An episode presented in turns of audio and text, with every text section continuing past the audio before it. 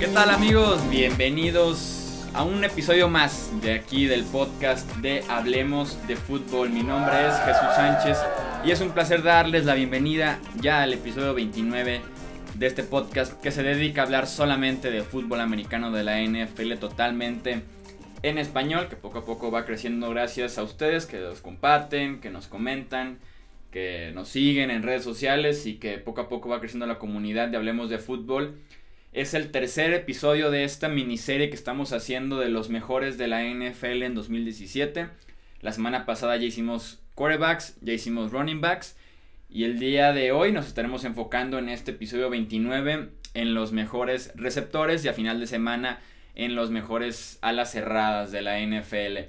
Antes de leer rápidamente los comentarios que nos dejaron en los pasados dos videos, dos episodios, saludo al productor de, de este episodio y como de todos los demás, Edgar Gallardo. Los controles, ¿cómo estás Edgar? Muy bien Jesús, ¿y tú? Bien, bien, bien, gracias. Ya listos para iniciar con este episodio. Vamos, como les decía, a leer rápidamente porque nosotros les pedimos su top 5, muchas personas lo dejaron, otras personas solamente comentaron acerca de del top 5 que yo di, entonces vamos a, a, leer poco a poco cada uno de ustedes. Ok, empezamos con Eduardo Bello. Dice, en la primera posición no hay nada más que decir. Aaron Rodgers. Pone como número 2 a Tom Brady, número 3 a Derek Carr, número 4 a Drew, Bree Drew Brees. A Drew Brees. Sí, ¿ah? Sí. número 5 a Russell Wilson. Y dice como 6 a Matt Ryan. Ok, coincide ahí con Rogers Brady 2, 1-2. Con Drew Brees yo no coincidiría, ¿eh? ya no lo considero entre los 5 mejores de, de la ya NFL. pasó su época, ¿no? Ahí está, sí, no, ya. Ya, o sea, sigue siendo muy bueno, probablemente sigue en el top 10, pero, pero en sí. veteranos, por ejemplo, yo preferiría a Philip Rivers o de Drew Brees actualmente. Entonces, un Ah, saludo sí, a Eduardo gracias por, por comentar. Tenemos otro comentario de Ángel Sánchez. Dice, creo que por muchos años, al menos unos 5 años, el top 4 nunca cambió. Manning, Brady, Breeze y. Sí, así el quinto es. variaba, pero ahora solo Rodgers y Brady siguen.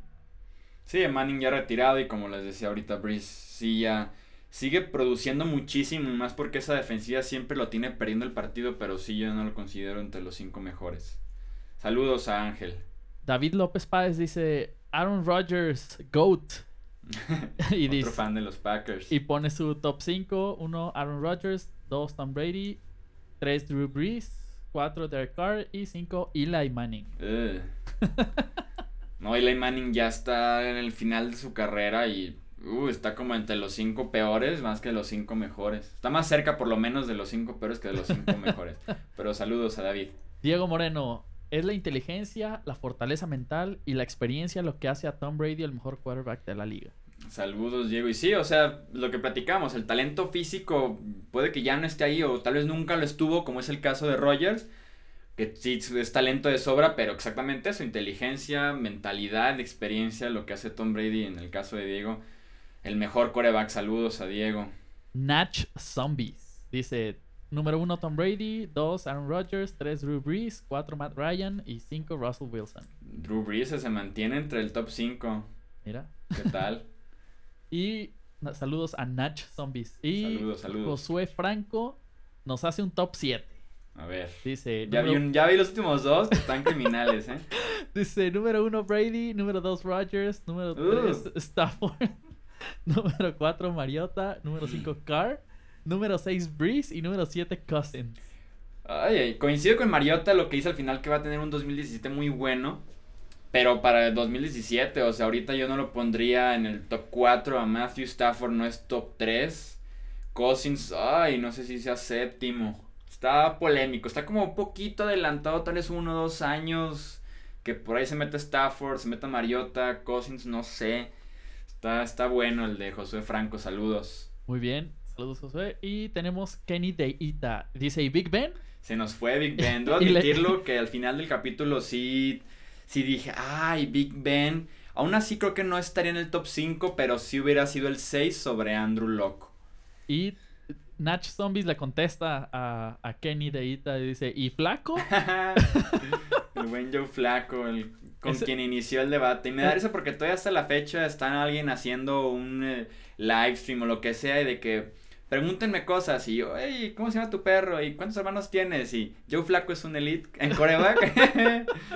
el debate Joe Flaco es brutal. Bueno, pues estos fueron los comentarios de quarterbacks. Sí, el 27. Del episodio 27, correcto. Y ahora vamos al episodio 28 de corredores. Dice Ignacio Oce, soy fan de los Steelers, pero a mi opinión Bell debe de ser mejor en postemporada para ser el mejor en la liga. Es un punto muy cierto y el problema es que Bell ay, a veces llega tocado de la rodilla, del tobillo, entonces como que no ha podido tener esa postemporada que sea el boom. Pero sí es muy cierto, este año podría ser esa postemporada que teniendo más armas Big Ben en la ofensiva lo puedan dosificar un poco con Connor en el, novato también corriendo y que Bell llegue fuerte en diciembre. No es muy cierto lo que dice Ignacio, saludos también para él. Muy bien, y tenemos a David López Páez, dice el mejor programa de la NFL en español. Muchas gracias. Gracias, David. Y nos deja su top 5. Dice número 1 Bell, número 2 Elliot, número 3 Johnson, número 4 Ayayi y número 5 McCoy. Que es el, el, mismo, pero él tiene a Zeke Elliott sobre David Johnson. Que también es muy respetable. Sí que lo tuvo una gran temporada, a pesar de que está metido en varios problemas ahorita. Y por último tenemos un comentario de Juan Luis García Vázquez. Saludos amigos, tengo poco de seguirlos y me gustan mucho el video podcast. Me gustó mucho que le dieran su lugar al gran Aaron Rodgers en el ranking de quarterbacks.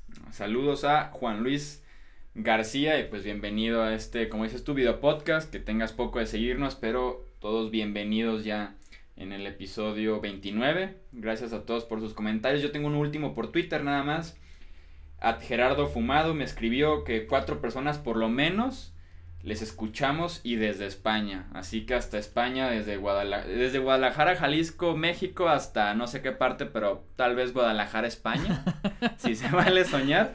Les mandamos un, saludo a esas cuatro personas y si hay más españoles que nos escuchan, también que se reporten aquí en Hablemos de Fútbol, ¿no?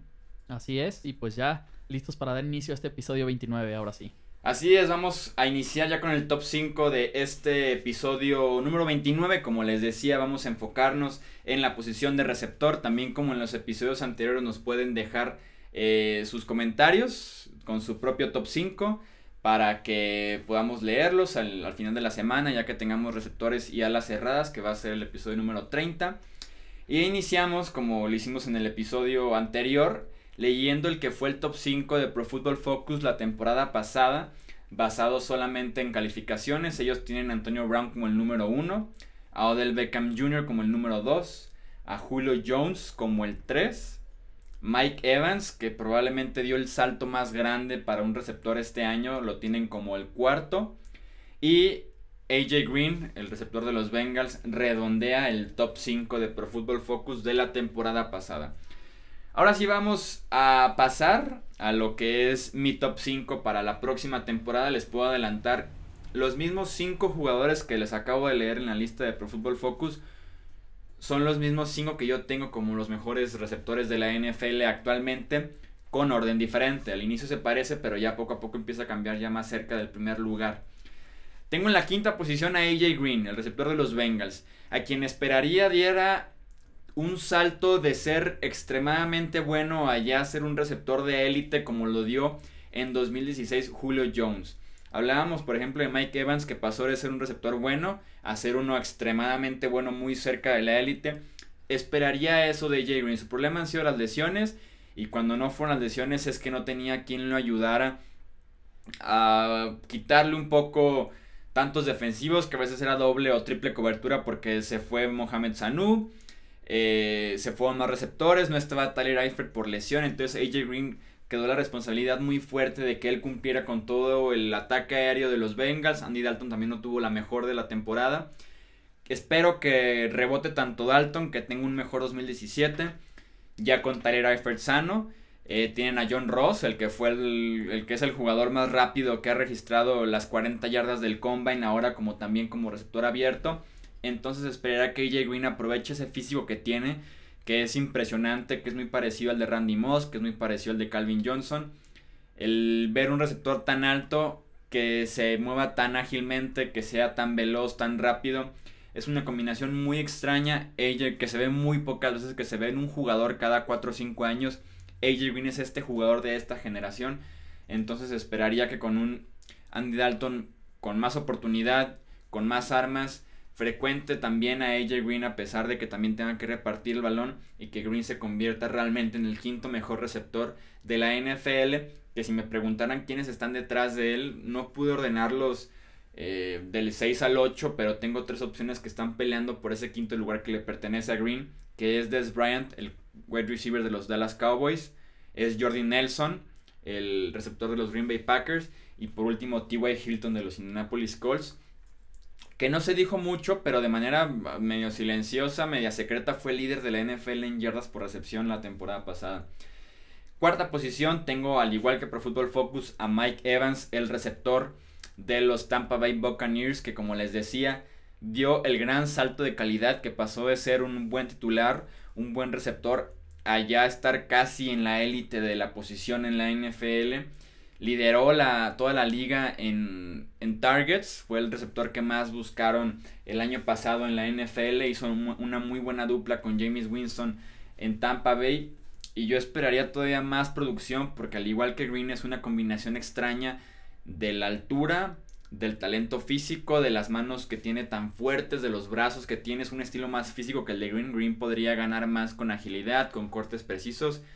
Evans es un estilo que gana a base de su cuerpo, que si no consigue mucha separación, él se encarga de ganar saltando por el balón o sacando al defensivo con el cuerpo. Evans tiene esa posibilidad, además de que también es especialista y lo vimos desde la Universidad de Texas A&M cuando estaba con Johnny Manciel.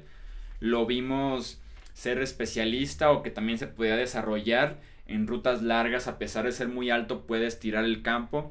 Y es lo que me gusta bastante de Evans, que lo puedes utilizar de muchas maneras diferentes sin mencionar ni siquiera la zona roja, que es donde realmente gana por su físico, como les decía, saltando, eh, sacando al defensivo con el cuerpo, con los brazos usando la fuerza para dar el típico empujoncito al final del de que ya está a punto de llegar el balón, así que Mike Evans me parece también de lo mejor que tiene actualmente la NFL, el cuarto mejor receptor para la próxima temporada en mi opinión y que seguro va a seguir creciendo. Me gusta cuando se junta esta, esta combinación de quarterback joven, receptor joven, como es el caso de James Winston y de Mike Evans, como se da en la NFL bastante, como es Derek Carr y Cooper, o ya mencionamos Dalton y Green, que llegaron juntos en el mismo draft.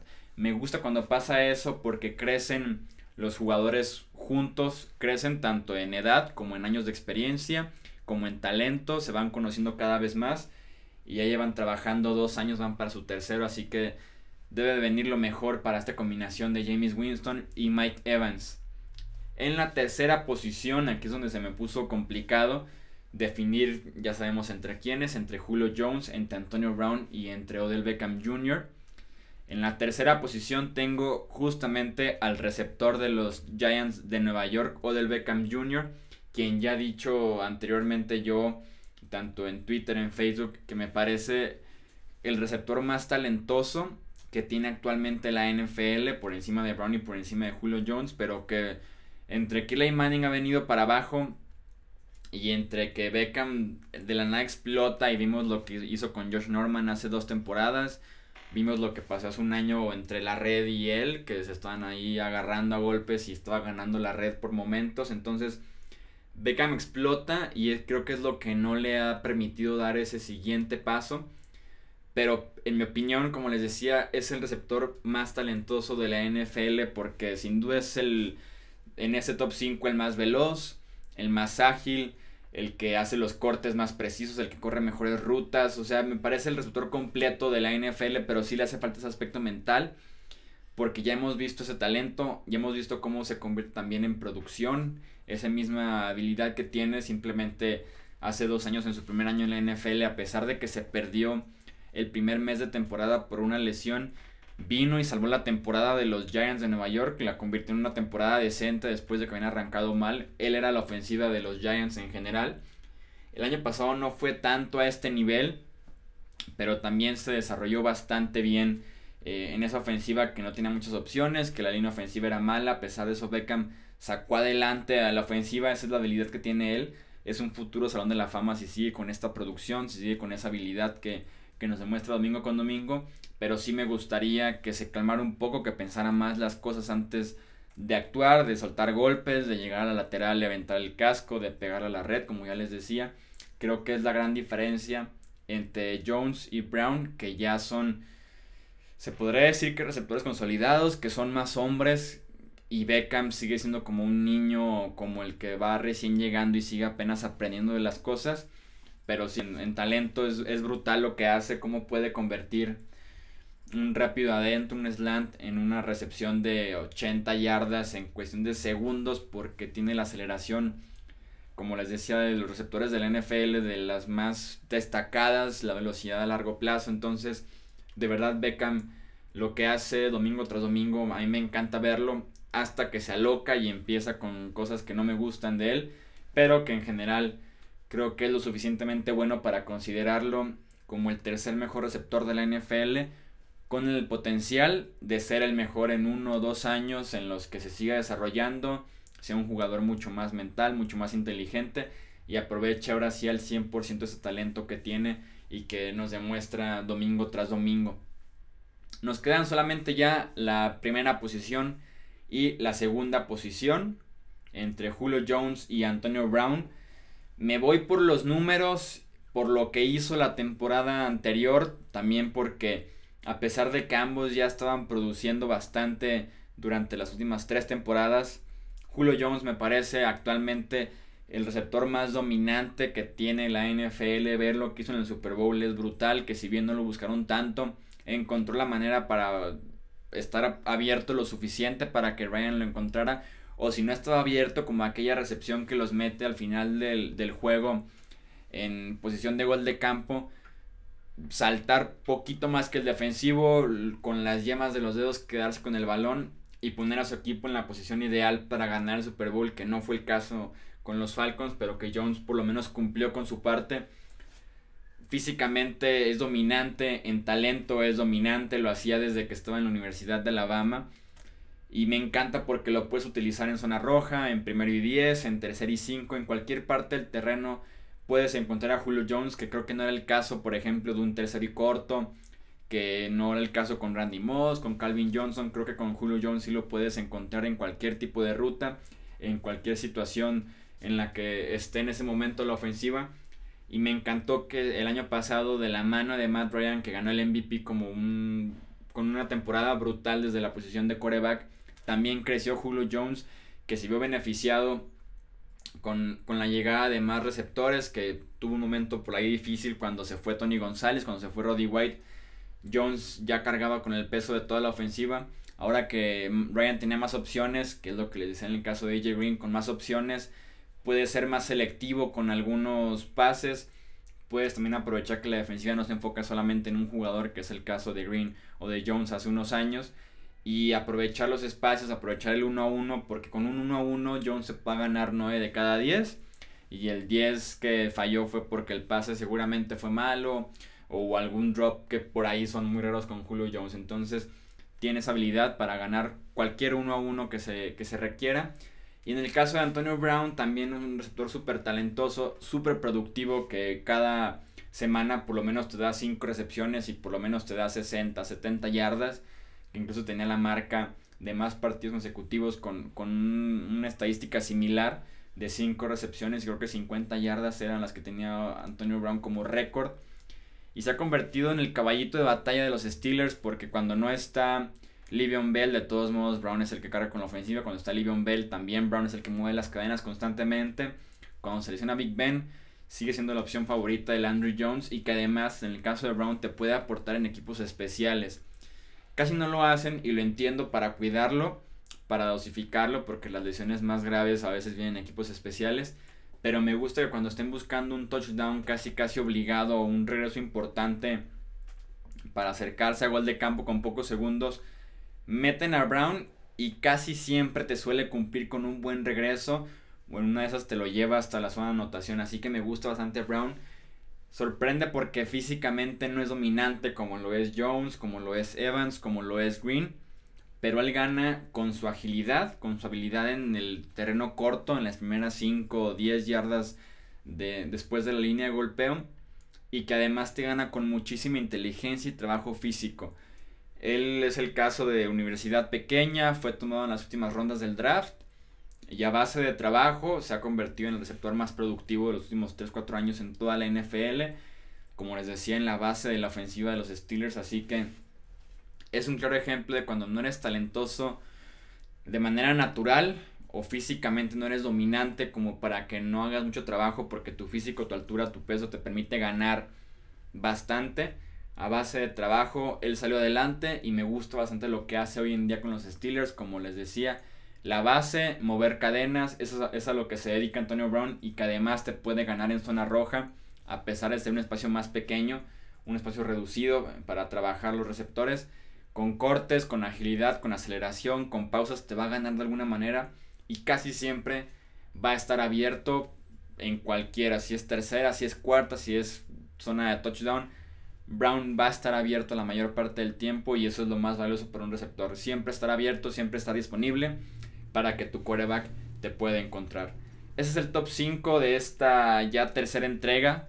Receptores de la NFL de cara a la temporada 2017, como lo hicieron en los episodios anteriores, también nos pueden dejar sus comentarios con su top 5, con alguna reacción, con algún comentario acerca del podcast. Todos son bienvenidos y lo pueden hacer en YouTube o en las siguientes plataformas.